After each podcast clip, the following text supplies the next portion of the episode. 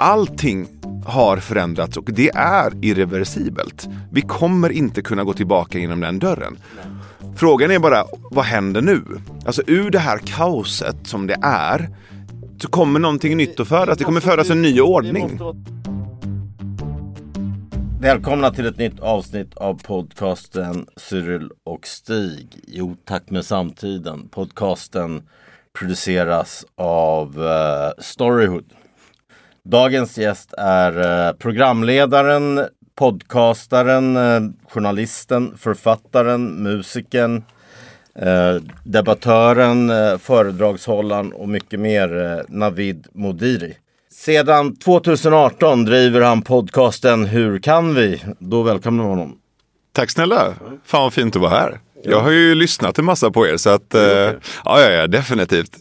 Eh, jag har sagt det till Cyril också. Jag tycker det här är en av Sveriges eh, skönaste, stökigaste och smartaste poddar. Men vi är mindre stökiga nu. Sen de sen, uh, har du hört de senare avsnitten? De, de Ja, men varför, varför, har ni blivit mindre stökiga? Jag tycker ni ska vara mer stökiga. Ja, men vi, vi ökar också i faktiskt sen vi, vi skärpte till Så vi slutade dricka och vi slutade röka. Men det, och... vi kom på att det var inte så bra att sluta helt. Mm.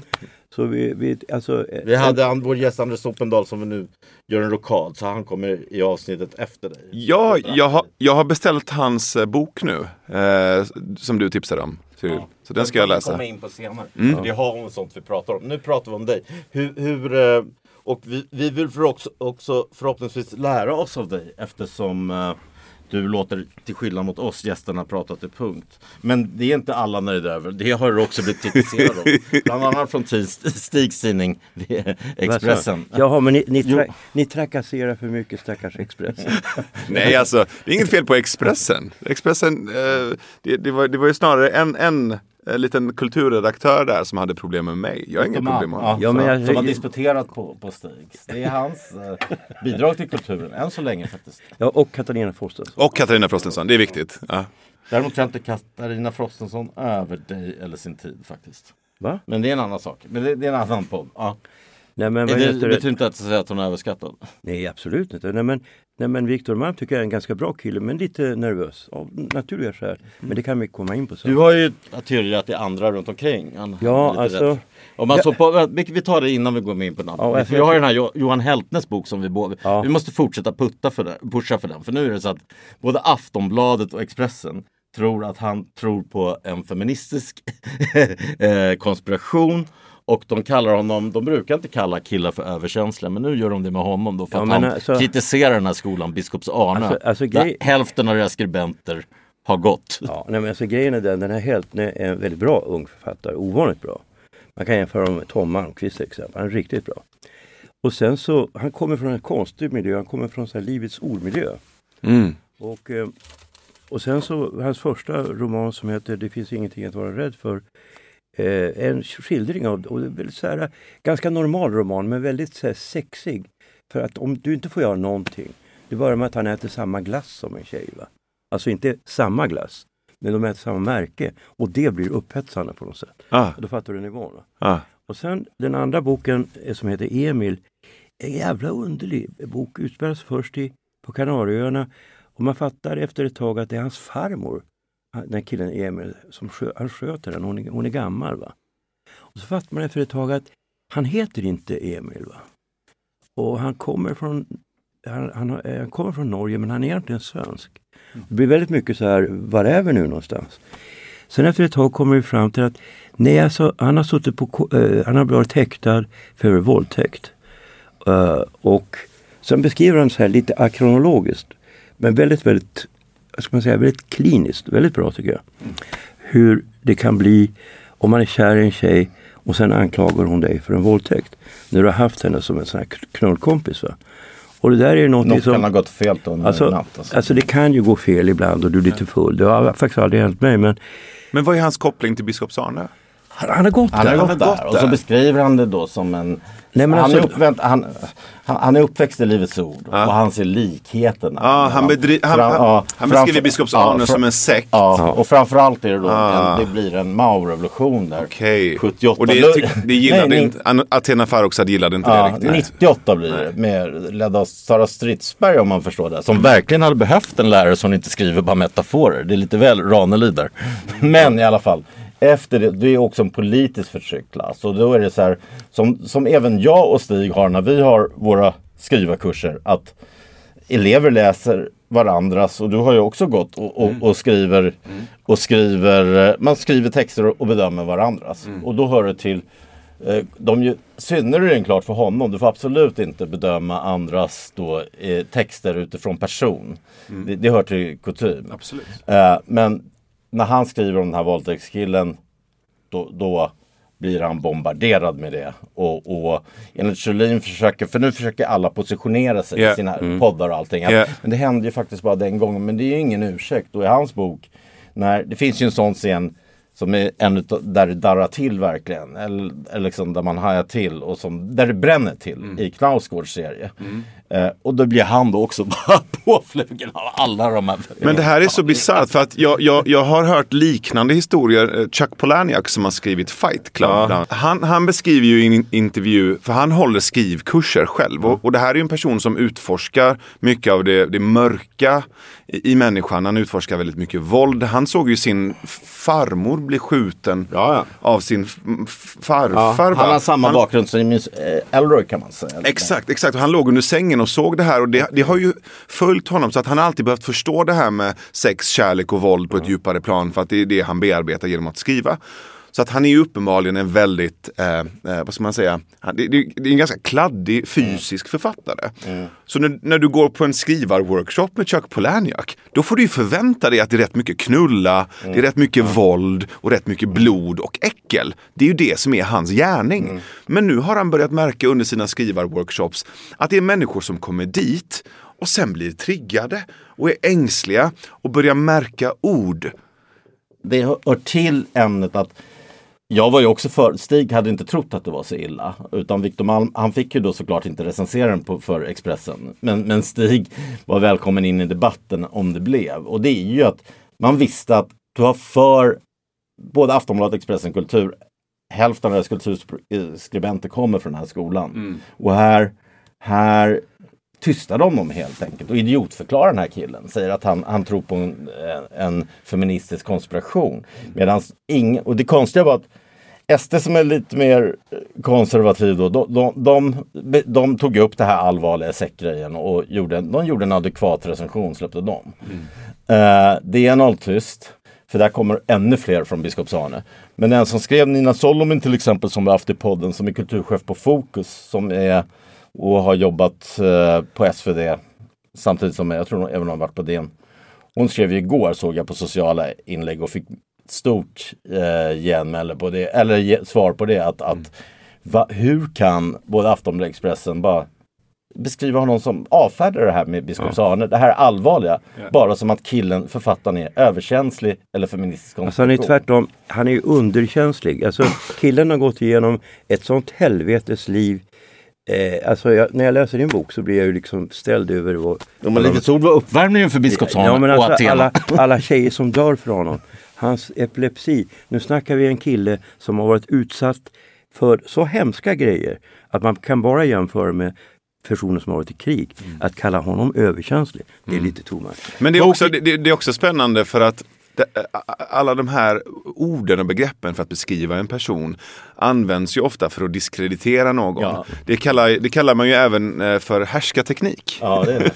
Och det är ju ett ord som används frekvent från, från de här personerna när någon annan använder det tillbaka mot dem. Men om man Mm. tittar igenom det här språkbruket nu så är allting i form av härskartekniker. Du kallar- du är överkänslig, du överdriver.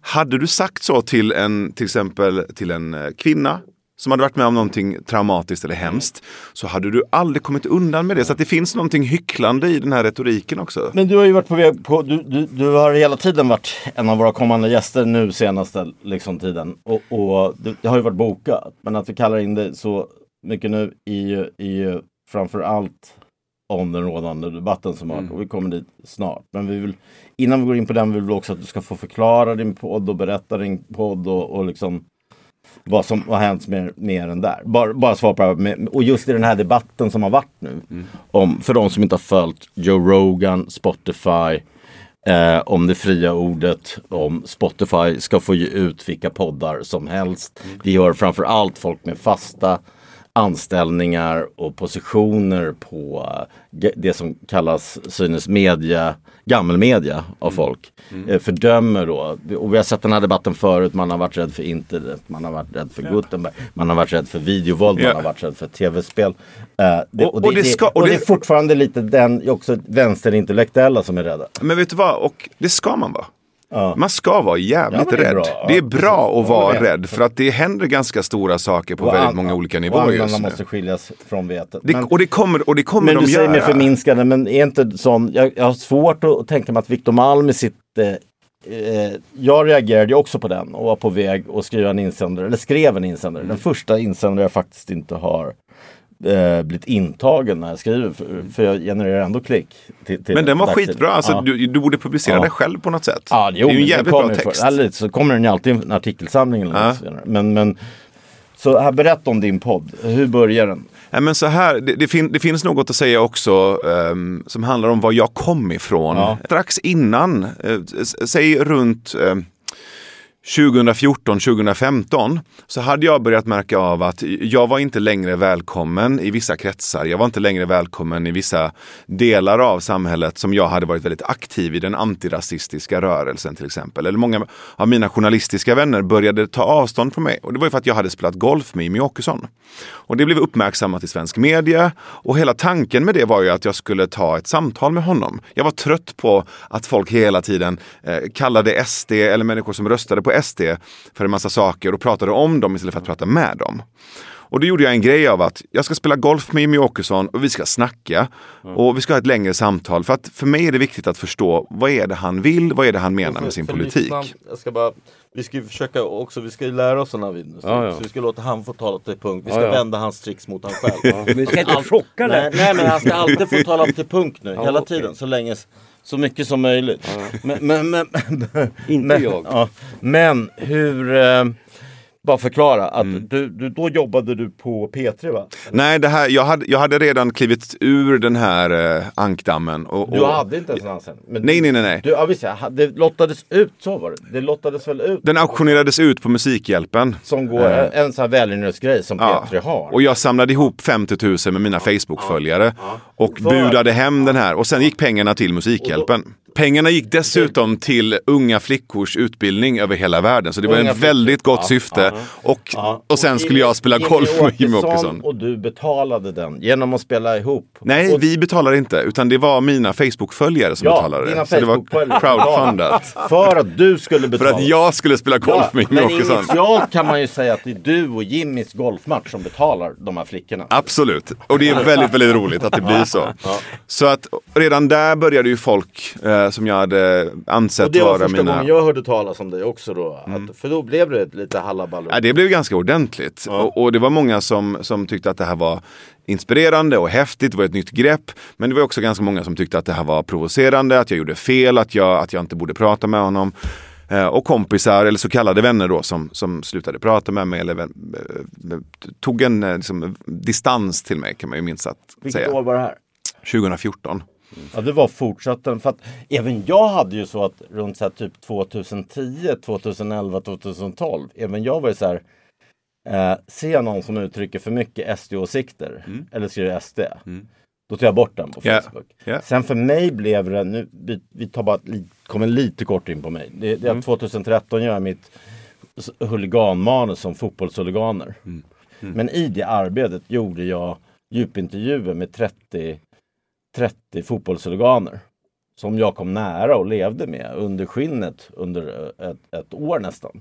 Och då tänkte jag om de, och det var ju bara SD som de Just det. Eh, det var ett vitt trasproletariat från ja. Stockholms förorter, Djurgårdshuliganer. Ja, ja. och för mig var det inte de, konstigt. Och, för mig var det inte ja, konstigt. När de jag... uttrycker så tänkte jag så här, nej vem är jag att ta bort folks, vad de har för åsikter? Det här är människor som jag, har hjälpt mig. Jag är uppvuxen med white trash. Ja. Alltså det här var ju mina kompisar. Ja. Trasproletariat, underklass, svensk underklass. Det är ju mina gamla klasskompisar. Du är uppvuxen var? I Hisingen. Eller på Hisingen. Är det och, samma sak för mig? Jag kommer ju från... Jag är inte avbruten nu.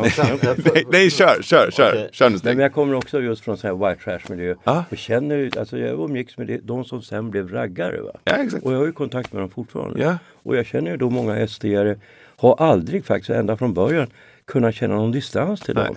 Jag har lyssnat på dem och de är inte konstiga på något sätt. Inte det minsta. Alltså de tycker vissa saker som jag inte alltid håller med om. Ibland tycker jag samma sak som yeah. dem. Men det var det du kände då? Att, att det är därför du vill göra det här? Jag, jag, jag kände väl först, alltså den stora varningssignalen kom när jag blev inbjuden till en workshop på Södermalm med massa folk från reklam, media, eh, småföretagare runt Söder Eh, och hela syftet med den här workshopen var att hindra folk från att rösta på SD. Och jag sitter här inne och känner bara så här, äckelkänsla i magen. Men vad fan är det vi håller på med? Det här är inte en demokrati. I en demokrati så gör vi inte workshops för att hindra någon från att rösta på ett annat parti. Mm. Utan vi gör workshops Nej. för att göra vårt parti bättre. Och där började jag också fundera på det här. Det här har så mycket med klass talat. att göra. Så här, varför lägger vi inte den här tiden på att vässa den svenska vänstern ja, istället? Ja. Om det är det som är problemet. Gör en bättre produkt istället för att stå och pissa på den andra eller hindra folk från att köpa den produkten. Så jag gjorde den här golfrundan och, och det var ju på något sätt spiken i kistan för många av mina eh, som tidigare vänner. Och sen så började jag efter det också intressera mig för att läsa andra typer av tidningar, lyssna på andra typer av poddar. Så att spola fram några år då, eh, hösten 2017, som vi dessutom då har sett. Helt... Vänta, vänta, vänta. En, en sak på. Du hade gjort den här med, vad, hur kunde du ha så många följare som ville att du skulle göra golfrundan med, med, med Jimmie Åkesson? Det är en väldigt bra fråga. Jag vet inte. Ja, det är väldigt många. Ja, det var väldigt många som ville att jag skulle göra det. Ja, det behöver inte vara dina kompisar, det kanske tvärtom. Men de flesta, folk, ville höra. majoriteten av de som hörde av sig tyckte att det här var häftigt ja. och tyckte det var inspirerande. Ja. Uh, så att jag, ska, jag ska säga att jag fick otroligt mycket kärlek och, och pepp inför den här golfrundan. Sen var det ett gäng högljudda uh, aktivister som vanligt som, som var arga på mig eller tyckte att jag gjorde fel. Och det har de all rätt att tycka också, det har jag inga problem med. Men det, det är viktigt också. Vad, vad, kom ni fram till i golfrundan? Hur var han och hur var du mot honom? Och vad, vad var resultatet? Kom ni fram till något? Golfresultatet menar ja. du? Eller själva? Ja, det är också, det är också intressant. Ja. Det var första gången jag spelade, apropå, ja. jag, är, jag är uppvuxen i underklass, arbetarklass. Jag har aldrig stått på en ja, golfbana. Det är han, det är han också. Uh. Jo, men han, han, hade, han hade spelat golf mm. i alla fall några år. Och det är platt landskap, Blekinge. men, eh, men golfrundan gick bra, men själva samtalet var intressant för att först, det första som hände var att vi var ganska vi var nog ganska reserverade och, och lite sådär väntade in den andra. Men sen efter ett tag när vi började prata så började vi prata politik såklart. Vi började prata uppväxt, vi började prata våld, vi började prata integration. Och det som, det som var ganska kul var att han menade ju på att svensk integration hade misslyckats. Och, och min poäng var att det, det kan den inte ha gjort. Det är helt omöjligt. För vi har aldrig provat integration i Sverige. Vi har bara kört någon slags dold, eller en, någon slags dold assimileringspolitik. Vi har aldrig försökt jobba med integration i Sverige på riktigt. För det kräver en slags ömsesidighet. Vi har alltid, alltid, alltid kört assimilering, mm. men vi har låtsas som om vi har kört. Har vi ingen integrerad, alltså som jag och Stig, när vi, vi, Stig, har vi inte, alltså när vi snackar fotbollsstäder och sådär, kommer ihåg när jag var på väg att göra ett reportage ja. om Leicester? Leicester? Ja, Leicester. Uh, var, var, det inte där att uh, den, när jag kollade den populationen så det var 800 000 som är totalt integrerade från hela världens hörn på något sätt. Jo, men du, menar, du menar olika saker tror jag. Vad, Vad menar, menar, menar ja. du att man ska göra? Mm. Så min poäng var så här. Um, jag har ingen lösning för vägen framåt. Min poäng var så här. När, han, när Jimmie Åkesson säger att Sverige har misslyckats med integrationen så menar jag på att det kan vi inte ha gjort för vi har aldrig provat integration. Vi har provat eh, en dold assimileringspolitik där vi har låtsats som att vi håller på med integration. Men egentligen det vi har gjort det är att assimilera människor och jobbat med en assimileringspolitik. Som vi, inte har gått så jävla som bra. inte har gått så jävla bra. Men hur skulle vi ha gjort då? Det vet jag inte, för jag har inte lösningen på det. Men det där är inte, det vi har Nu gjort. låter det som att Jimmy Åkesson har rätt och du har Nej, vad- nej, nej, min poäng är så här. Vi har aldrig provat. Men vi har inte- integrerat? vad Vad, vad, vad, hade varit motsatsen mot det vi har gjort? Integrera, vad hade det varit? Integration är ju att du eh, eh, gör... Det är ju en ömsesidig process. Om du, om, du, om du och jag, om vi säger att du representerar svenskar och jag representerar invandrare. Eh, om vi skulle integreras med varandra, då innebär ju det att du går 50% och jag går 50%. Vi möts Ja, och så och hade det varit tjej vet jag och så skapar vi någonting. Vi, precis. Vi hade fött ett gemensamt barn rent symboliskt. Vi hade, här, vi hade skapat någonting nytt tillsammans Men i mitten. det låter inte riktigt schysst för mig. Nej. Alltså, alltså tänk så här. Och jag är okej med det, men då ska vi kalla det för assimilering. Ja. Vi ska inte kalla det Det för det integration. med Min poäng är att vi har ljugit. Ja. Ja. Ja, det håller jag med om. Om det är Alltså, assimilering vi ska menar, hålla på med, då ska vi kalla det för det. Här kommer ni till ett land och vi ska börja från ingenting äta tandoori. Alltså jag menar liksom. Vi Och måste jag är, få med, pröva. här, jag är med på det Stig.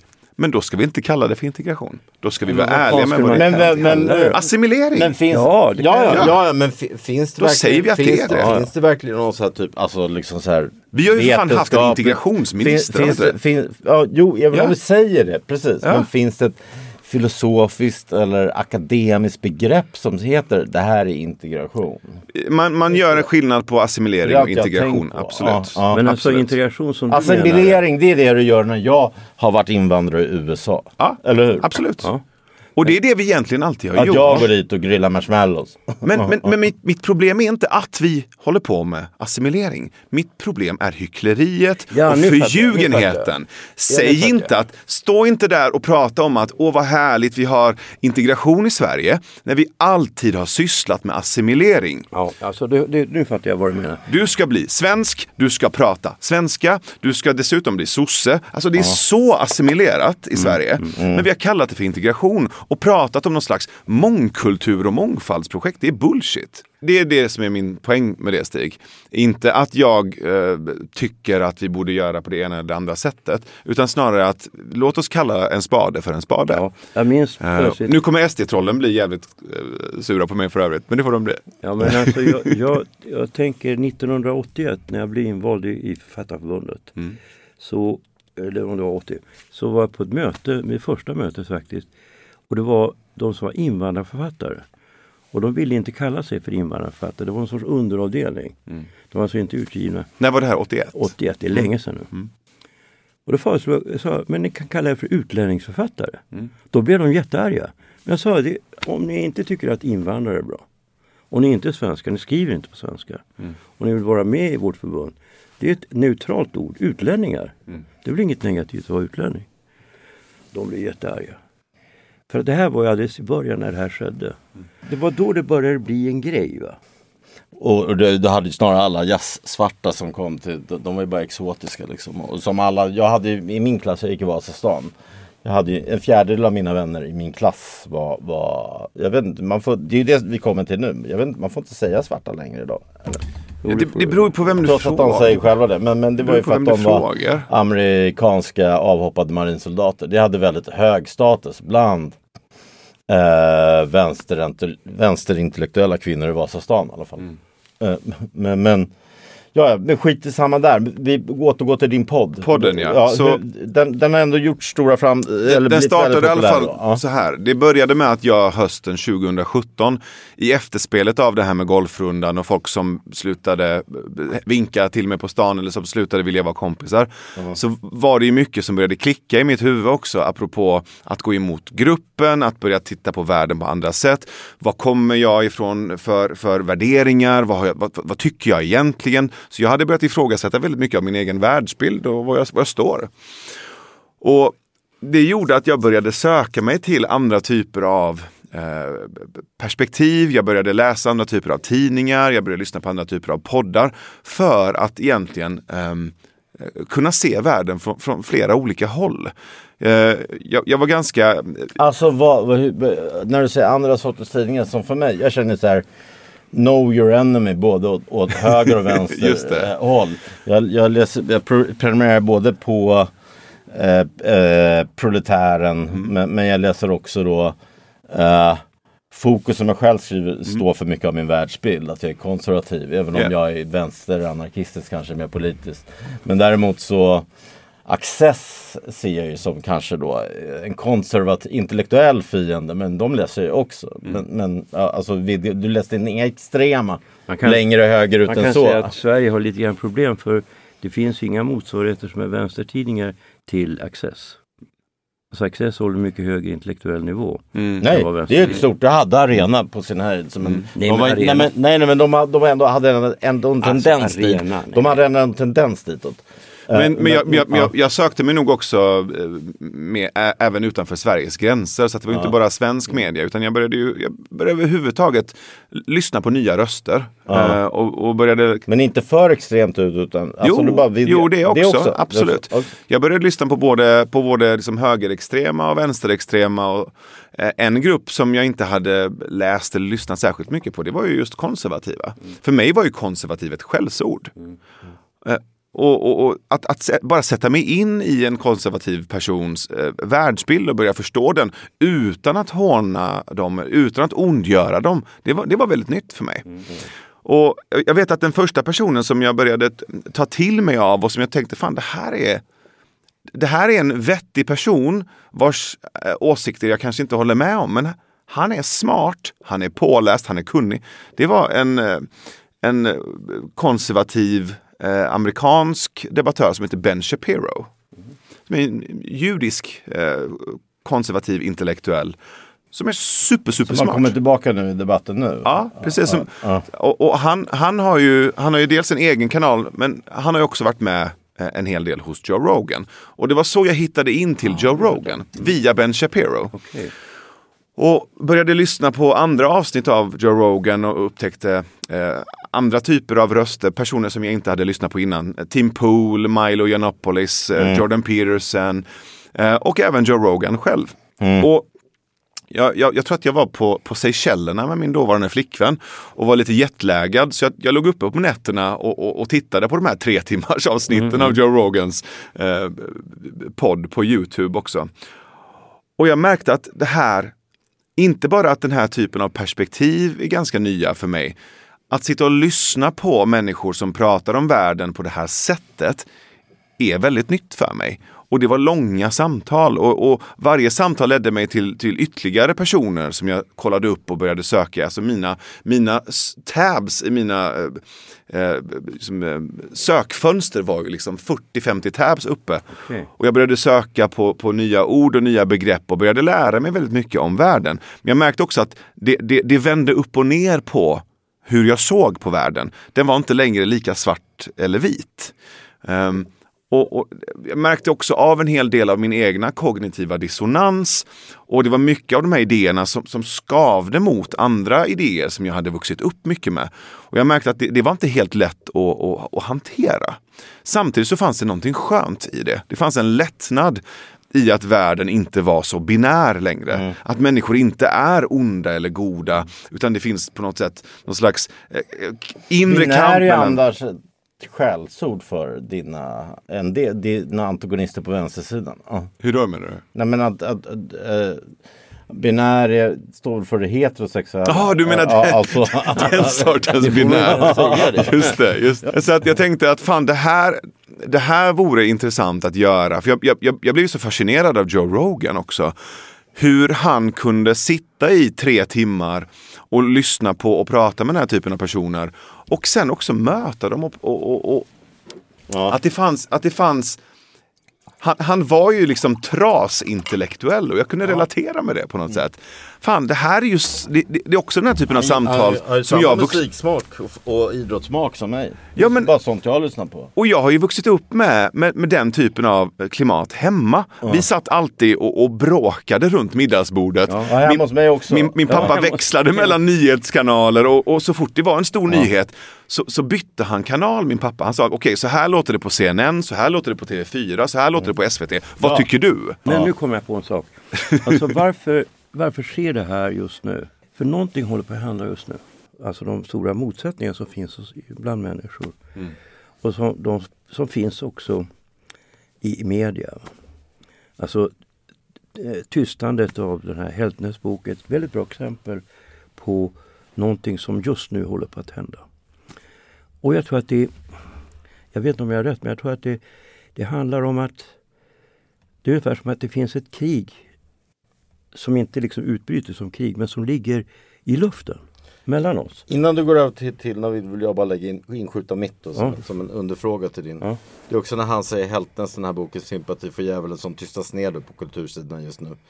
Att det är samma människor som tystnar ner den boken som, som angriper dig för din podd. Som tar för jag måste ändå ge det här för sådana som min morsa fattar ja. inte. Hon vet vem Neil Young ja. är. Neil Young har 400, det vet hon vem det är. Han ja. har 4 miljoner följare på, på, på Spotify i månaden. Mm.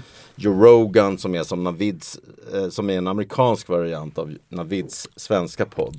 Har 200 miljoner må, lyssnare i månaden. Så tanken på att, äh, som Joe Rogan betalar också ur egen ficka. Det är inte ens att de, att de ger honom från streamings en procent. Att de skulle ta bort honom är bara löjligt att de skulle bry sig om. Eller ska det komma hans andra kanadensiska väninna Joni Mitchell. Som gjort en bra platta hela sitt liv. Heira. Med min favoritbasist Jacob Pastor också. Och, och gnäller. Men, men, men, att de skulle, att, att Spotify skulle bry sig om dem är absurd. Och Neil Young själv hycklar ju. För att han går, går ju över till Amazon. Och säger, teckna ett nytt abo, eh, eh, abonnemang här för fyra månader gratis. Eh, så får ni ändå, jag tror inte han bara gör det för pengar, för jag har läst hans memoarer och det är bara ljudbögeri hela boken.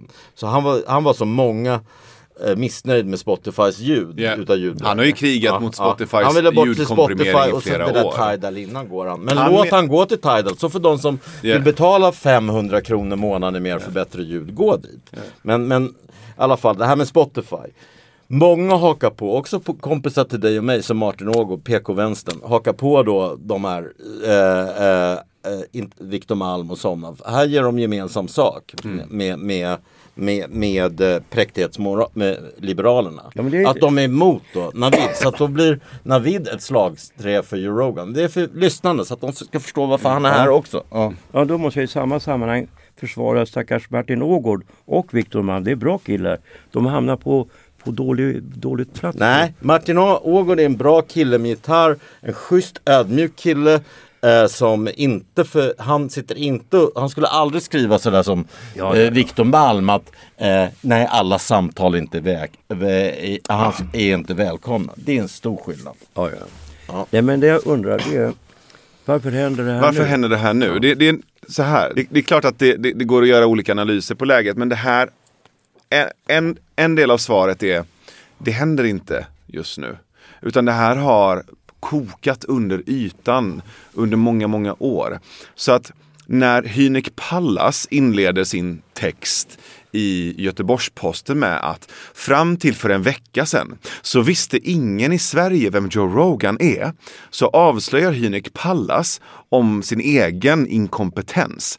För att Joe Rogan har varit en av de mest lyssnade poddarna i Sverige i flera år och vi är hundratusentals människor som har lyssnat på Joe Rogan i flera år. Hynek Pallas visste inte vem Joe Rogan var för en vecka sedan. Vi säger mer om Hynek Pallas. Ja, nu, får vi honom på, Nej. nu får vi honom på men, men, men, men då måste man säga som det är. Det, det är ju just så att Hynek Pallas visste inte vem Joe Rogan var förrän fram till en vecka sedan. Och det finns säkert miljoner svenskar som är, inte han, visste han det. Han har doktorerat på svart inom film. Ja, ja. inom svensk film, svarthetsbegreppet. Men, men, men, det är också så här, det, det, är viktigt att komma ihåg att det är viktigt att komma ihåg att det är jättemånga som har lyssnat på Rogan och lyssnat på flera timmar, alltså vi snackar tusentals timmar av Joe Rogan. Någonting som har varit vanligt i, i, i vår podd är att det hör av sig unga män som, som kör lastbil till exempel. Mm. Vi kallar dem för lastbilsintellektuella. Mm. Mm. De hör av sig till oss och de har lyssnat på tusentals länge, timmar. De lyssnar länge. Vi har dem vid, lång, vid löpande band. De har, inte, de, har inte, de har inte fokuset att sitta och läsa en bok. Men de älskar poddar och de älskar ljudböcker. Och det här handlar inte bara om klass, det handlar också om kommunikationsfilosofi. För att någonting som händer när ljudformatet blir stort det är att vi går tillbaka från skriftspråk till muntlig, kommunikation. Vi går tillbaka till den gamla lägerelden och det är tillgängliggörande av information. För att den här lilla parentesen vi har haft i den mänskliga historien med skriftspråk, den är liten. Men vi har haft det talade och det muntliga samtalet i hundratusentals år. Och nu kommer vi tillbaka till det som Marshall McLuhan kallar för lägerelden. Fast nu är den digital och global. Mm. Men är inte det, det som du, Stig, det är färskare minne för jag, för jag lyssnade igår. Stig lyssnade ännu tidigare idag. När det som du hade debatt i din senaste podd, vad hette avsnittet? Eh, vad hette avsnittet? Hur kan vi prata om Joe Rogan och det fria alltså, samtalet? Du, du, du, hade med Kent Jönsson som Henrik Jönsson. Klinell hade, eh, han Jonas Kall, Klinell, vad heter Kallat för Greve-livet Jönsson. Det är väldigt roligt dock. Johannes Klenell leker vad jag skulle kalla för byline kurragömma. Ja, ja, men det är han som byline jobbar, kurragömma, det är, det är att man säger allt bakom sin byline, men träffar du honom så är han livrädd. Ja. Han vågar inte, precis som Victor Malm, de vågar inte säga ett skit till dig live. De vågar inte komma och sätta sig här med er eller med mig jo, i podden. Victor skulle kunna... Nej, han, Nej Victor är livrädd. Men där har du ju, det, det måste jag säga, där måste jag säga, också. Det, det som jag sa, där han bjöd in, Jens Liljestrand hade stak att komma dit. Ja, men, ja men det är det avsnittet jag har sett att du, du, kom, du kommer gömma dig under täcken när du lyssnar. genom sin vänlighet ja. så, men där var du, men så elak har du inte varit mot någon. Nej, du drog man, ner brallorna på honom. Jag gjorde ingenting, han, gjorde, han, gjorde, han gjorde det själv. Kolla här. Jens dök upp hos mig. Sen dök han upp på, på vårt live-event och satt bredvid Henrik Jönsson och hade ett samtal med honom. Sen dök han upp hos Aron Efter. Flam. Om man sätter sig med Aron Flam, då har man balls. Ja. Så. Ja, men han, Hi, I'm Daniel, founder of Pretty Litter. Did you know cats tend to hide symptoms of sickness and pain? I learned this the hard way after losing my cat, Gingy. So I created Pretty Litter, a health monitoring litter that helps detect early signs of illness by changing colors, saving you money and potentially your cat's life. Pretty Litter is veterinarian developed, and it's the easiest way to keep tabs on your fur baby's health right at home. Go to prettylitter.com and use code ACAST for 20% off your first order and a free cat toy. Terms and conditions apply. See site for details. You know how to book flights and hotels. All you're missing is a tool to plan the travel experiences you'll have once you arrive. That's why you need Viator. Book guided tours, excursions, and more in one place. There are over 300,000 travel experiences to choose from, so you can find something for everyone. And Viator offers free cancellation and 24 7 customer support for worry free travel. Download the Viator app now and use code Viator10 for 10% off your first booking in the app. Find travel experiences for you. Do more with Viator. Att all cred till Jens Liljestrand. Det spelar ingen roll att han Nej, ens det var, dök Det var ändå, ändå coolt. Det är coolt att han gjorde det. Ja. Men alltså Klenell och Viktor Malm måste börja menar, någonstans. De, kanske, de kan börja hos er om som jag, sa, som jag sa när jag gästade dig, det du gjorde som jag beundrade.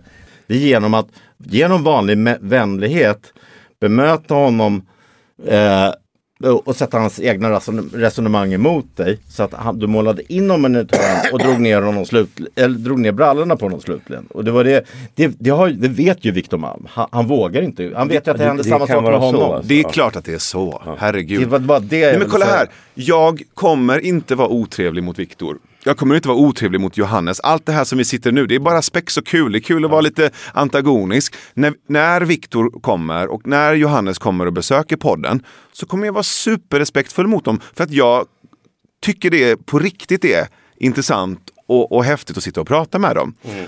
Det som är jobbigt med att sitta i tre timmar, mm. det är att det har ingenting med mig att göra. Det har med formatet att göra. De kommer inte kunna gömma sig. Nej. Du blir utan att du kan göra någonting mm. åt det, autentisk. Mm. Och jag tror de är rädda för att visa sig. Sen vill jag säga, jag visar... De är inte rädda, de är inte rädda för mig. Det, vet du vad det är? De är inte rädda för mig. Vad det är? Jag tror att det är det som är just själva grejen med nervositeten just nu idag. Ja. Rädslan för att visa sig. Ja, att vara autentisk. Att vara väldigt...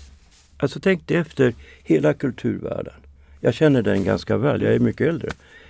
Och det, det jag märkte redan från början, det var att det är lite konstiga människor. Ja, men de, de hade en väldigt underlig stil som var helt mm. främmande för mig. Va? Mm. Väldigt Ängslig kan man kalla den. Ja, men reserverad i alla fall. Va? Och, ja, och när jag tänker på dem jag beundrar i kulturvärlden eh, så är det väl, det finns några undantag. Säg Lars Forssell, säg Ulf Linde, några som... Lite Lars Norén. Nej men Lars Norén var också så här. Nej, men han, han gick ändå på, han gick som person. Så sitter han ju och skriver i sina dagböcker att DN är som, som en Ja, ja, får alltså, som oftast leds fel. Du måste förstå att jag är en stor beundrare av Lars Norén. Det är inte så. Men han var också en stel person. Ja du menar stelheten som person? Ja, men nu är- snackar jag stelheten. Det Nej, kan man väl nej. vara. Du, frågan är Nej, hur men man alltså- skriver. Jag, menar, alltså, jag frågar mig varför ska det vara på det sättet? Här kommer jag in till en kulturvärld. Mm. Jag ville ju också göra intryck på tjejer. Va? Alltså jag var ung. Va? Mm. Och jag märker ju att de där människorna rör sig på ett konstigt sätt och när jag började göra intervjuer Mm. så kö- körde jag med en annan stil. Och det blev, det blev väldigt problematiskt. Men efter ett tag så tyckte jag att jag kunde köra med den stilen. Och jag förlorade mycket i, alltså, så jag betraktades inte helt och hållet som seriös. Så var det. För jag är en sån där kille som alldeles uppenbart gillar att vet, gå ut med brudar och så. Va? Och det ska man inte göra. Tänk dig riktigt bra författare som Willy Kyrklund eller sådär. Va? Erik Bäckman. De, de är, det är mina, mina idoler. Va? Men de funkar inte på det sättet. Alltså de är lite mer osäkra. Slas, Jo. min farsa, de Ja men med brudar hela tiden. inte, Slas är inte riktigt den typen av författare som jag Nej men kolla, det, det, det finns ju någonting i det du säger och det, det, det, vi- vi pratade om det innan vi satte på liksom, mickarna också. Att det är inte som att det, det finns en rätt typ av eh, kulturskribent eller rätt typ av författare. Du har hela det här spektrat och, och du har ju de här liksom, eh, liksom, knäppisarna, du har, du har de som är lite mer, liksom, eh, kommer från trasproletariatet. Alltså Eh, Jag menar, jag, jag, jag älskade ju Bukowski när jag växt, växte upp. Eh, Jag, jag, jag tyckte ju det var så jävla nice att läsa någon som skrev med kroppen. Han skriver ju med kroppen. Fan, alltså, idag det är inget, skandal, det är inget skandalöst idag när jag Nej, försöker börja läsa om. nej, nej men alltså, men, men det är också där, det är därför, jag, jag har ju läst Cyril eh, många år innan vi träffade varandra. Och det jag gillar med hans texter är att han skriver ju också med kroppen.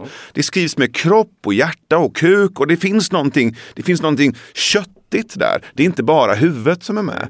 Och det är en viss typ av författare, men de är också en viss typ av personer. Jo men det kan vi säga. Men varför har det då varit så på det sättet att, att den typ av litteratur som jag själv också är en stor del av inte alls är så.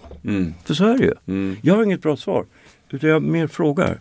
Och jag upplever att, att eh, nu tänker jag högt, men jag upplever att det som händer just nu det är att vi ser en allmän rädsla.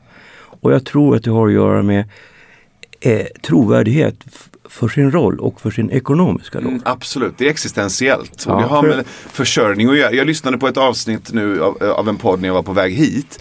Och, och då sa de någonting väldigt intressant. Det var en re reporter på New York Times som var förbannad på att folk litade på Joe Rogan och inte på honom. Och han var förbannad på Joe Rogan.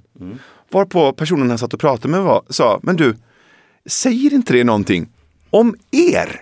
Borde inte ni titta på er själva och fråga er varför har New York Times tappat så mycket förtroende istället för att bli arga på Joe Rogan för att han har fått mer förtroende? Men det, men det är lite... ja, Det finns någonting det är lite- i det Det är där. ju också lite så här, medelklassen är ju van, jag pratar i en kommande intervju med, med i eh, Fokus med, med vår, min och Stigs vän eh, Andres Stuppenvall som liksom hade Stig alltid som role model också när han började skriva upp och nu börjar bli Sveriges nya Holbeck han som med, med sin- succén Dunning-Kruger-effekten. Och då, jag kan bara läsa upp, för jag ha- hade den i telefon, jag kan kolla mejlet, när jag, skick, jag skickar den in till redaktören idag. Jag, jag skriver till Andres så här, eller jag säger till Andres så här. Eh, den vanliga tankegången är att den obildade massan är ett lätt offer för propaganda. Men du menar Andres alltså att den som i likhet med den kristna filosofen och anarkisten Jacques Ellul att den bildade medelklassen är just den är det just för att de läser och tar in informationen. Alltså ett lätt offer för propaganda. Jag ska citera, eh, eh, då svarar Andres så här, jag ska citera ett stycke av hans böcker som jag gillar som beskriver det intellektuella samtidigt, samhället. Det vill säga eh, den övre medelklassen är det mest sårbara för den moderna propagandan. Propagandan som finns i vårt samhälle nu är ju väldigt snabb och hastig då den finns i alla sociala kanaler. Eh, eh, Elyl som du nämnde finner tre olika anledningar. Det intellektuella absorberar oerhört mycket information. Det är alltså ett. Det, och det är vana vid att läsa. Två. Det intellektuella känner också att det är viktigt att ha en opinion om varje viktigt ämne som existerar i samtiden. Att ha koll och vara medveten. Här alltså, du kan inte som Victor Malm egentligen ha, tro att du har koll på gangsterrap. Eh, nummer, nummer tre. Det ser sig också som fullständigt kapabla eh, att, att, att själva kunna bedöma vad som är sant och osant. Det, och, så därför behöver de den här bokstavliga propagandan. Jo, men alltså, jag, tror att det är så, jag tror att det är en självklar grej att arbetarklassen och så vanliga folk som har, kommer in med kläder, alltså gatukontoret och sånt. De pratar om vad de vill och de, de skiter i lite grann, de får tycka vad de vill. Mm. Medan de som kommer in på krogen, alltså min eh, kvarterskrog, som har på sig kläder som är kontorister eller snarare kommer från redaktioner och så. Man hör på det sättet att tala att de är försiktiga. Och den där försiktigheten, det har ju, har ju krävt hela deras liv.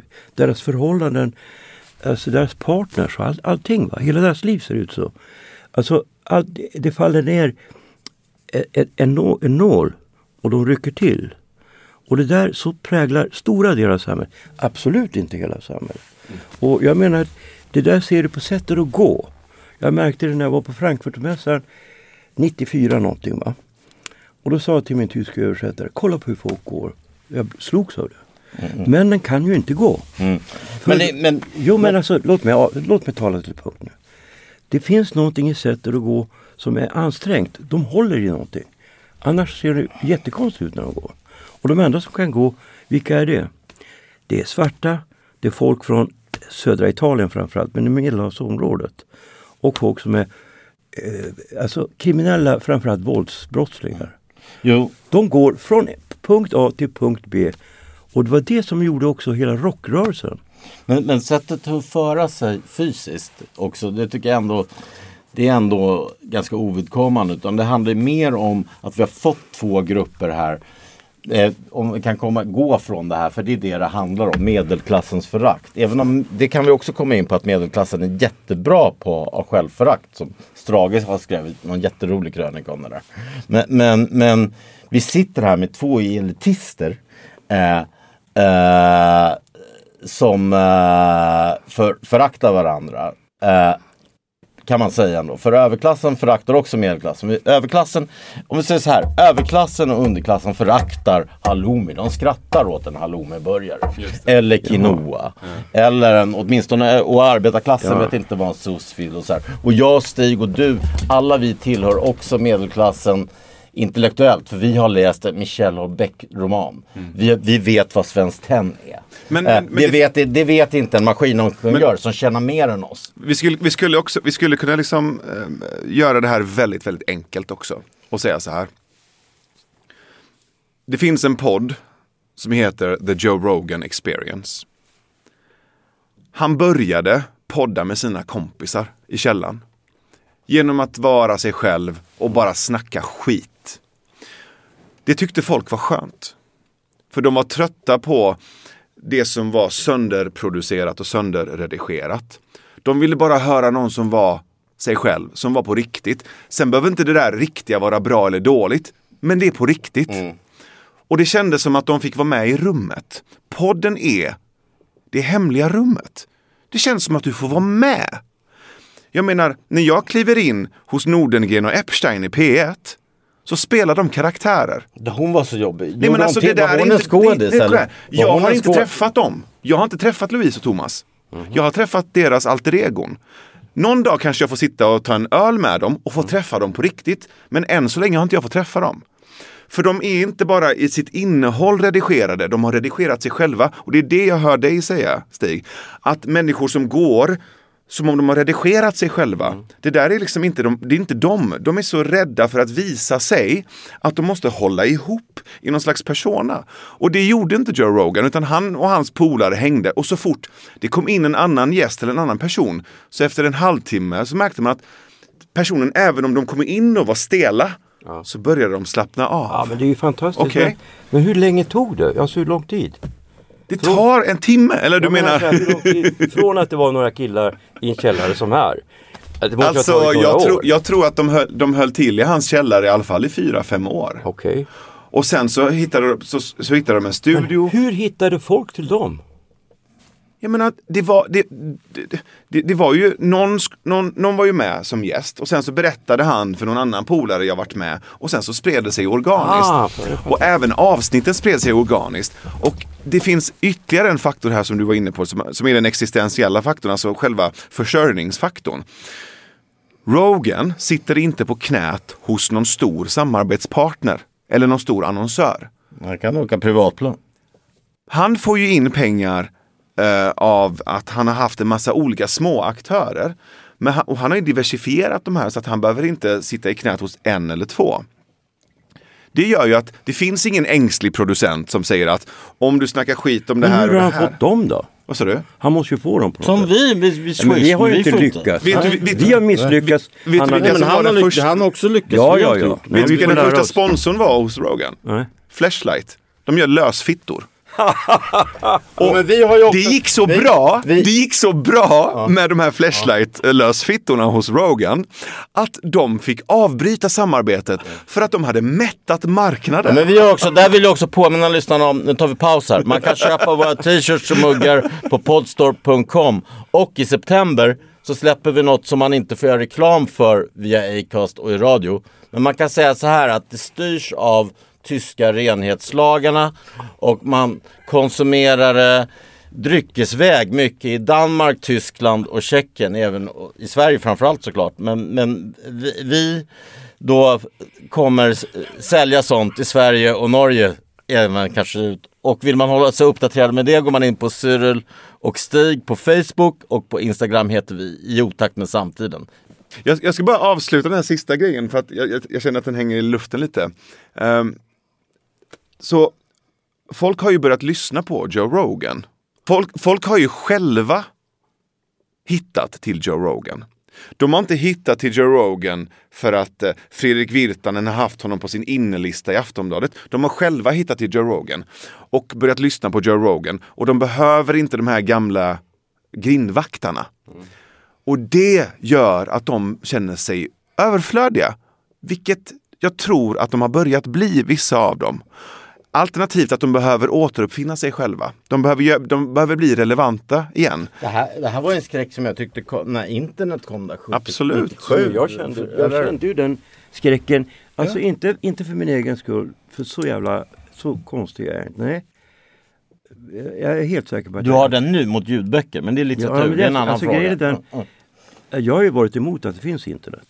Alltså när internet kom, då tycker jag att det skulle förbjudas. Jag har ju sett Saudiarabien och Nordkorea som goda förebilder. Eh, och det beror på alltså, en väldigt enkel sak. Jag är konservativ, inte eh, så här politiskt, jag är snarare vänster. Men jag är konservativ som person. Och det beror på att under det liv jag har levt fram till 1990, alltså från, tre- från 60 till 90, från jag var 5 till 35, så förändrades ingenting. I stort sett. Allting var normalt. TV kom ju när jag var fem. Va? Och sen hände det ju ingenting. Man kan inte säga att färg-TV förändrade vår vardag. Det, det kom lite... Svartvita filmen var bättre. Ja men så- okej, men alltså färg-tv. Alltså det kom automatisk telefonsvarare. Det fick en viss inverkan på vardagen. Men jämför det med bilar, med vatten i, i kranen, med, med att det finns... Eh, alltså det som hände mellan 1900 till 1930. Och 1930 till 1960. Förutom alltså två världskrig, men sen allting annat. Och så försök titta ut från fönstret och så se hur det har förändrats. Det, det var ju fantastiskt. Sen kommer, alltså redan när det kommer, eh, alltså när internet nämndes som namn, va? det var ju 98 eller något sånt där. Va? Nej, ja, det är väl först som Frans hjälpmedel inom forskning Ja, ja. 88 och det Ja, hörde ja. jag fast jag var tonåring. Ja, men alltså. Men då var det forskning mellan Alltså det började universitet egentligen med. Ja. chattsamtal på Ja. Heta linjen och sånt där. Nej, sen alltså. Ja. Men det började som universitetsredskap. Ja det är klart, men alltså det, det visste jag väl för, först senare. Men alltså det, det började komma fram nya kommunikationsmetoder. Det tycker jag var jätteskumt. Och jag ville inte, jag ville inte skaffa dator. Jag fick en dator till slut 89 av Norstedts. De mutade mig att gå över från Bonniers till Norstedts. Eh, men jag Trodde började, det var så lättsålt? Ja, jag fick också pengar, 100 000. ja, de köpte det också. De köpte mer också. Ah, men, wow. men Det blir alltså, snart tillbakaköpt då måste det varit. Det där kan ju Jag bara ska- varit ett år. jag, ska, jag, ska, jag ska inte berätta mer om det här. Det är lite... Det är Det lite är som det brukar vara i några gifta förhållanden. Man kommer tillbaks ändå efter ett år. När, det är Nej, så- alltså, när det- man har hört om de här som det varit ihop i till på- 50 Det år. gick till på ett ännu mer skumt sätt men jag ska inte avslöja det. Men i alla fall, alltså, då så började jag skriva på dator till slut. För det kostade mig så fruktansvärt mycket tid. Jag var ju tvungen att skriva om varenda sida. Till och med Claes Östergren har börjat med dator. Ja, men alltså för mig så innebar det att jag var, jag var inte beredd att gå in i datorvärlden så att jag till exempel kunde flytta text. För jag ville ha svårigheter. Jag, jag måste ju, alltså för mig så är det ett arbetsverktyg. Och när folk började hålla på med, med Facebook till exempel. Och, och med mobiltelefoner. Jag tyckte det var direkt läskigt. Alltså vad fan. Nej det här, det här är inte okej. Och så ser man alltså Tinder. Alltså att vara tillsammans med en tjej när det finns Tinder. Alltså hon kanske tittar på andra killar nu. Ja det kanske hon gör. Det är klart det hon gör. roligt. Ja, det är klart. Nej det, ju- det kan hon De går in på toan kan de bläddra. Ja, nej usch nu snuskar jag också. Höger, vänster. nej, nej men alltså vad blir det för liv? Tänk på de killar som växer upp idag. Och hur ska de se på sina tjejer? Och jag slog på tvn, det hette någonting med Naked Attraction eller någonting, det var UK Naked, något sånt där.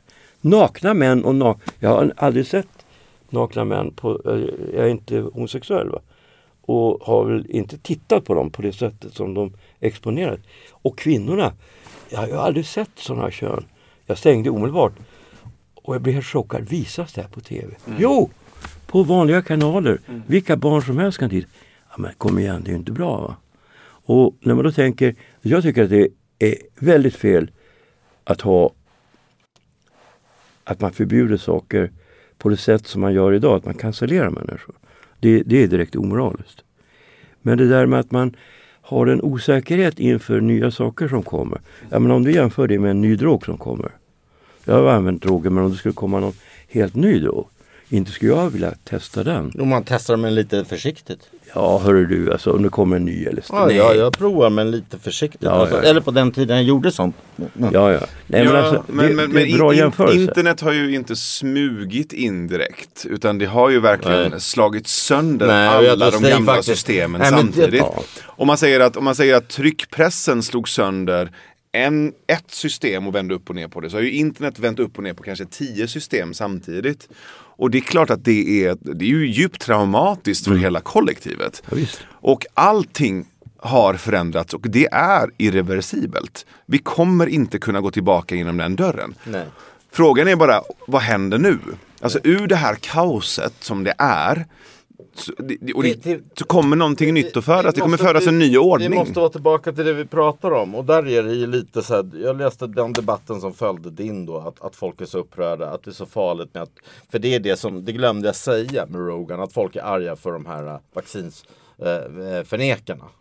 att, att han har gett dem luft. Eh, men de får ju luft i andra poddar. De får ju, det var ju just nu å andra sidan då att Spotify försörjer specifikt hans podd. Eh, men, men också, man måste också säga så här typ eh, så, som jag läste upp det här resultatet eh, av om, om Elyl, den här anarkistiska filosofen. Att, att eh, medelklassen köper sin eh, propaganda. Det gör den ju också extra mottaglig för fake-off. Jag menar, jag och Stig hade den här läkaren, vad hette han, Benjamin? Vad- Ja, just det. Benjamin Collier. så hade ju vi. Han hade ju vi i podden tidigt under covid. Han visade, har rätt, när även jag inte trodde med att man skulle ha munskydd under covid. Och han är ju rasande på en artikel DN hade för en vecka sedan där du sa att det här med lockdown var bara skit. Det var bara skit. Han, eh, jag vet inte om Benjamin har börjat forska. I vilket fall som helst han, är han väldigt update med forskning. Ja, det är en smart kille. Ja, och Ja, jag har tror- träffat honom. Ja, men jag tror att han forskar eller har väldigt kontakt med det. Men han menar att då, det är ingen idé att prenumerera på DN om de bara ger oss den här. För det här är nämligen i hans ögon och andra forskare så är det fel. De, ge- DN ger också oss inte, visst du kan alltid säga som Max Weber att du bestämmer, journalisten bestämmer vad som är vinklat hit och dit. Men DN gav oss här också, jag håller med honom helt, en för smalt vinklad artikel. Som mycket riktigt kan vara fake news. Jag menar DN skrev 76 när du, din och min vän Bobo Karlsson var ung liksom, mm. och skrev om skateboard att det var förkastligt. Jaha. Liksom, det går ju inte, det går inte ni lita på. Mm. Vad var frågan? Nej men, nej, men det här med att, att, att, att, att, att, att den etablerade medien också ger oss ibland en form som kan vara en form av fake news. Ja, nej men så här. Så här, jag, jag, jag är ju liksom personligen inte så förtjust i begreppet fake news. För att det används på ett väldigt radiant och populistiskt sätt. Men vi kan ju prata om felaktigheter, vi kan prata om medvetna felaktigheter, vi kan också prata om undanhållande av information. Mm. Och det här är ju tre olika lager av sånt som inte har gått rätt till. Och jag menar, skriver du någonting fel i traditionell media så gör du en rättelse. Men det har ju också varit flera fall där man har valt att inte mm. eh, informera. Mm. För att det, det, det, här argumentet, det spelar mörka krafter i händerna som mm. vi har hört så mycket på sistone. Det vill säga, det, vill säga, det, det där är ganska nedlåtande. Jag behöver skydda er från eh, information som ni inte kan hantera. Ja, ja, och det är ju inget farligt så här som med videovåld och allt var förr när man gör det mot podden nu. Det känns som att jag kommenterat plötsligt trots att podden varit i 20 år. Tror... Ja, vänta, vänta, att, att, att, att jag menar, du kan ju du kan inte säga vad som helst i en podd. Du, du kan åka dit för stämning, hat, hot, Absolut. vad som helst. Visst. Men de lagarna finns redan. Alltså det finns redan lagar mot saker som, där, där, där talet går över en viss gräns. Jag menar, vi kan, vi kan inte hota varandra till exempel. Det finns, eh, det finns lagar som reglerar det. Det finns andra lagar som reglerar hets mot folkgrupp till exempel. Så det finns ju redan, det finns ju redan vissa inskränkningar. Men en grej som du ska tänka på det är det där med förtal va? Som mm. du tog upp där. Det är faktiskt helt legalt att förtala människor om de är offentliga personer. Nej, då har du fått något i bakfoten. Det tror jag inte. Det är dina högertroll som kanske börjat mässa dig. Nej, alltså, nej vad snackar du med håret om det? Alltså om du är en offentlig person så det är helt andra riktlinjer om du är en offentlig person än om du inte är en offentlig person. Det nej, det är, tvärt, det är nej, tvärtom, det, det är tvärtom brott om du förklarar du förklarar mig. Det är därför var också så, den enda domen som har kommit i det här fallet det är ju Märit, det är en, det är en bok om en, en tjej i en by som, som då förtalade folk i sin by. Fredrik Virtanen är, är inte samma sak. Person. Där, däremot, är, däremot, där, ja, däremot är för, för Fredrik Virtanen, skadan, ja, är, är, större, är skadan är större på Fredrik. Mm. Så det där, hon fälls för en andra gång. Hörni, en grej som jag tänker på som jag tycker är jävligt viktigt att ta med, som jag vet att Hynek Pallas igen, Eh, han snuddade vid det men han gjorde aldrig någon djupare analys.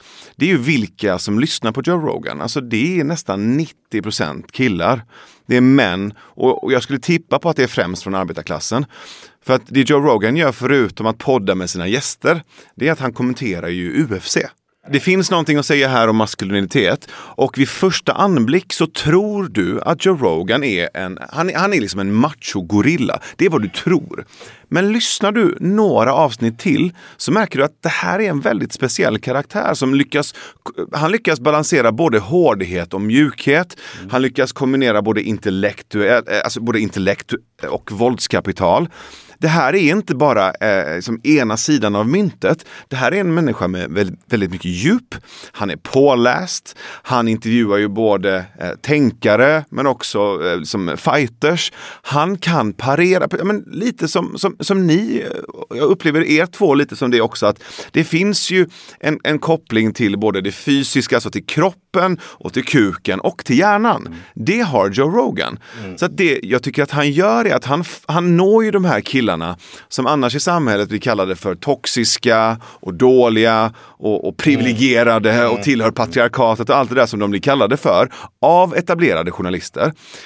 Det fångar han upp. För grejen är att hade han inte fångat upp det, då hade de ju hamnat hos IS eller hos extrem, mm. alltså den mm. våldsamma mm. extremhögern. Mm. Det Joe Rogan det, gör att han, ja. han blir någon slags storebrorsa Det, det är ju Rogans fall. Det behöver inte vara att de blir extremister. Men jag tror att till exempel med mig och Stig, att de, de känner bara att det är okej. Okay. de här killarna, har, Stig och Cyril har nog också varit som jag när ja. vi var unga. Yeah. Och de skulle acceptera mig. Men vi är tillbaka till det här med, med äkthet. Att, ja. att inte anta, för, för kolla här. det finns någonting i det vi var inne på förut. Att, att man ser på en person när de antagit en pose. Mm. Alltså du, mm. du poserar och, och, om du poserar så måste du positionera dig gång på gång för att du förhåller dig till andra. Och, och, och då går du runt och så är du sådär stel. Så, och, mm. och, då, och det märks på det och ja, ibland kan man inte ens sätta ord på det. Ja, men tänk på en sak.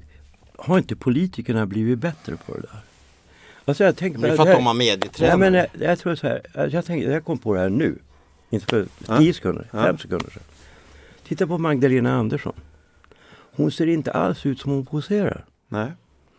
Och det är något nytt, det får vi tänka på. Nej men du har rätt, du har rätt i det. Lena du har rätt i det. är faktiskt bra. Nooshi är också ett bra exempel Nooshi på det. är mycket bra. Nooshi är fan, alltså man kan tycka vad man vill om henne men hon är fan på riktigt. Ja, jag tycker Nooshi är väldigt bra. Mm. Och Nooshi, Nooshi står, ser lite bestämd ut. Absolut. Nooshi är det bästa som har hänt Vänsterpartiet ja, på länge. Absolut. Så att jag, jag gillar henne starkt. Samma men, här. Men där finns någonting, du är inne på någonting där Stig, att det, de, men de har ju också fattat att det, posen spricker förr eller senare. Och det är bättre att du bara är som du är. Och det är ju till stor del tack vare SD. För SD var först med det där. Ja, ja. men jag gillar den redan för massa år sedan när de höll på med det här uppropet eh, mot utsäljandet av hyresrätter i mm. södra mm. Stockholm. Ja. För jag, det är bara ett år sedan. Nej, nej, nej, det är jättelänge sedan. Ja, hon började med ja, hon det är det vänstern ska ägna ja, ja, sig åt. Hon är aktivist från början. Jo, jo men hon ägnar sig åt de, de riktiga frågorna. Ja, jag tyckte att det faktiskt var en sak som jag själv kunde engagera mig i. Ja men såklart. Jag det var för jävligt. För det är på riktigt, mm. det är ingen jävla pronomen-diskussion liksom. Men tillbaka till det vi snackade och som, och som ni pratade om. Ni gjorde en, som Stig lyssnade på idag, en podd som var färskare ur hans minne. Det är ju mm. ändå att det som händer i den här debatten det, det är att eh, men det är också en väldigt förenkling som känns för förenklad att, eh, och lätt från motståndarna att trycka på som jo, Henrik Jansson där... och dem att de är äcklade över ja. att, vi, att folket har fått makten. Mm. Då låter ju de som kommunister. Det vet vi att inte Henrik Jönsson är. Även om han är libertarian. Han skulle inte vilja att arbetarna tog eh, makten över produktionsmedlen. Ja, han är libertarian. uh, men, men, men, men, men eh, de är äcklade över det samtidigt som folket är äcklade över eh, Folket är äcklade över att ha blivit beljugna av då det som är gammelmedia. Mm. Att, att vi bara får för få åsikter. Men kolla, du säger det här med förenkling. Alltså, det, det var ju också anledningen till att vi gjorde ett tre timmar långt samtal för att kunna veckla ut de här olika liksom, lagren av vad det här handlar om. För det handlar ju om, det handlar om nya medier, det handlar om klass, det handlar ju om att Joe Rogan är en, en, en typ av man eller eh, folk uppfattar honom som en typ av man som man helst inte ska vara idag. Han är brötig, han är stökig, han har ett våldskapital, han gör som han själv vill, han har inte handen i någons ficka. Uh, och, och jag menar... Vad kom ni fram till då? För jag lyssnade, du har ju Patreon också. Ja. Och det är många som stör sig på det, bland annat jag. Att vi inte kan lyssna klart. Vi sänder, i och för sig, Också mina anhöriga, de kan vi, inte lyssna klart avsnittet när jag är gäst. Kolla här, vi har, vi, har, vi har en solidarisk affärsmodell. Så vi lägger ut 50 av avsnittet gratis till alla. Mm. Och sen så efter halva avsnittet så får du gå in på Patreon. Om du inte har råd så mejlar du ja, oss. Och så får du avsnittet gratis. Okay. Ja, det känner jag. Det. Vi lär oss mycket. Ja, vi lär oss. Tack så mycket. Vi kanske har du inte råd, är du student okay. eller är du pensionär, ja. så skickar du ett mejl till oss. Då får Vad du det gratis. Jag kunde när jag hade råd. Du hade kunnat göra det om du vill. Så till, till dig och till alla Cyrilis anhöriga som lyssnar på det här. Mejla mig så löser vi avsnittet gratis. Ja. De som kan betala ska betala. Okej, okay, men vad kom ni fram till då i samtalet? Det minns jag inte för att jag var nog ganska full mot slutet. Men kolla, kontentan var ganska enkel om vi ska koka ner det till tre punkter. Mm. Det är så här. Det finns plats för både Cyril och Stigs podd, Viktor Malm, Johannes Klenell, mm. Aftonbladet och Hur kan vi och Joe Rogan. Vi behöver inte välja. Alla får plats. Mm. Och så har vi ett pluralistiskt medieklimat och det finns spänst och det finns skav. Fan vad nice. Det är det första. An andra punkten är så här. Andra punkten är så här. I ett pluralistiskt medieklimat. Om du tycker att någon säger fel eller falskt eller fucked up. Ta inte bort utan kom med något bättre. Alltså lösningen på dåligt tal. Men det är tal... kapitalistens villkor. Kapitalismen är en grottekvarn. Det är det. Ändå att den starkaste överlever. Den som gör, du måste förbättra det. Absolut, gör ja. något bättre då. Absolut. Ja, vi har ju... Det är inte bara det kapitalistiska, det är också ett, i ett intellektuellt samtal. Ja, har Om någon säger någonting dåligt så går du inte och trycker ner liksom en socka i munnen på personen. Då säger du någonting bättre. Det Så det är inte bara kapitalistiskt, det är även intellektuellt. Och där kommer vi in på det Alltså sista. jag håller inte med om det, men jag tycker att det är ett annat samtal. Men, nej, men det sista som du också sa vi skulle kanske komma in på. Joe Rogan, varför blev... Varken jag eller Stig har läst honom. Det är lite självhjälpsbok men det är mycket Jo- Nej, du menar Jordan Peterson? Jordan, Pe- Jordan Peterson. Och det är ju vår vän äh, Anders Uppendals bok går ju ut på det. Att han läser den. Och en medel, det handlar om han sitter och spyr på parmiddagar. Av att när de är så godhetstycklande. Så, så läser han den här som alla kritiserar. Ja. Eh, Jordan Peterson. Och sen, vadå, vissa är själv, känner precis som mig. Vissa är grejer helt harmlösa. Kanske lite eh, skumma. Men vissa grejer är självklarheter. Ja. Men vet du vad? Det funkar. Ja. Det är ju det som är grejen. Det funkar. Och det banala funkar för människor är banala. Ja. Så att, Ja, framförallt är människor mycket mer lika varandra än vad man tror. Absolut, absolut. Och det han gör är ju inte bara vad han gör utan i vilken kontext han gör det. Han talar med unga män i en tid då det finns en kris som handlar om att hitta mening och hitta dig själv som man eller ung kille. Han pratar med dem med respekt och säger jag tror du kan bättre. Han säger inte du är dålig, han säger jag tror du kan bättre. Det är två helt olika saker att säga. Medan resten av samhället säger du suger, du suger. Men det är en Och militär... förresten, du är privilegierad. Så här sa de till mig, det här kan inte lyssnarna se, men jag säger, man har, man, mina befäl när jag låg i kustartilleriet i Vaxholm, då, då, då det känd, Jordan Peterson kunde kännas lite så ibland, militär. Då, la de, eh, då la de eh, handen 30 centimeter från marken. Det här är vad du tror du kan. Det här var din mamma tror att du kan. Höjde de 60, 30 cent, 60. Det här, det här, eh, det här är vad vi tror du kan. Så höjde de 30 cent. Det här är vad du ska klara. Sen i samma stund som han sa det, då var det en av mina kollegor som eh, inte, eh, vi hade sprungit upp för fästningen där fram och tillbaka, gjort benryck i typ en timme med 20 kilos backning på som bara spydde galla. Där ska du klara. Ja. Så det blir ju lite militärt också. Alltså, va, I va, samma tänk. Ja, nej, jag, jag vill inte säga att det är militärt. Jag skulle vilja säga att det är, det är att pusha Ja. sig själv. Det behöver inte nödvändigtvis vara, militärt. Alltså en bra tränare, boxningstränare skulle göra samma sak. Ja. En riktigt bra lärare skulle göra samma sak fast intellektuellt. Han skulle säga, okej, tränar du varje dag så du spyr så, så bygger du inte upp muskler. Då försvinner de. Nej men tänk, tänk att du har en lärare. Jag hade en lärare i svenska på gymnasiet. När jag kommer in, jag är ju superarrogant för jag har alltid haft högsta betyg i svenska. Och jag lämnar in den första inlämningsuppgiften. Jag tror att vi skulle göra en, skriva en recension av en komikers uppväxt. Jag lämnar in den till honom. Den ger alla lärare. Och så Eller jag brukar ge den också. Och så fick jag... Jag fick ett Jo, men för att svagt... få folk att börja läsa den eller Jan Guillous Ondskan. Jag fick ett svagt G. Alltså ett, jag fick knappt godkänt. Jag gick in och skällde ut honom. Jag, vad fan är det här? Du vet att, du vet att det här är på MVG-nivå. Han bara, ja alltså om du jämför med de andra i din klass så är det det. Men om du jämför med vad du är kapabel till så är det här, det här är skit. Det är bra. Så han höll på så med mig i tre år och gav mig bara svaga gen. Liksom. Det var I Andres sa tre år. Stupendal. Vi kommer till det i nästa avsnitt med Andres. Ja. Tre år gjorde han så med mig. Och jag blev helt vansinnig, men jag sträckte också på mig. Jag ansträngde mig, jag kämpade. Och sen i slutet av gymnasiet så går han re- retroaktivt in, ändrar alla mina gen till MVG och ger mig ett stipendium och säger bra jobbat. Ah, fantastiskt! ja men bra, då fick vi det. Grymt! Ja, då vill jag också bara tacka de som har swishat. För det är inte gratis att göra podd. Vad ni än bidrar med, allt är välkommet. Vårt swishnummer är 123 535 4857. Jag repeterar en gång till. 123 535 4857.